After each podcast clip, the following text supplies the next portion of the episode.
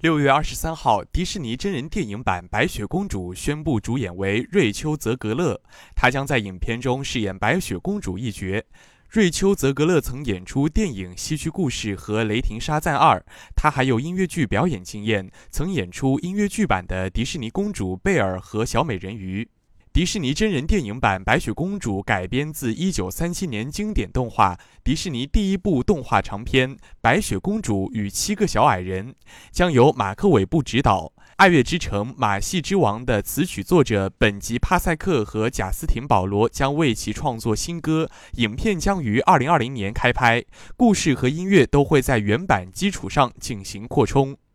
感谢大家收听《羊城晚报广东头条》，我是主播泽深。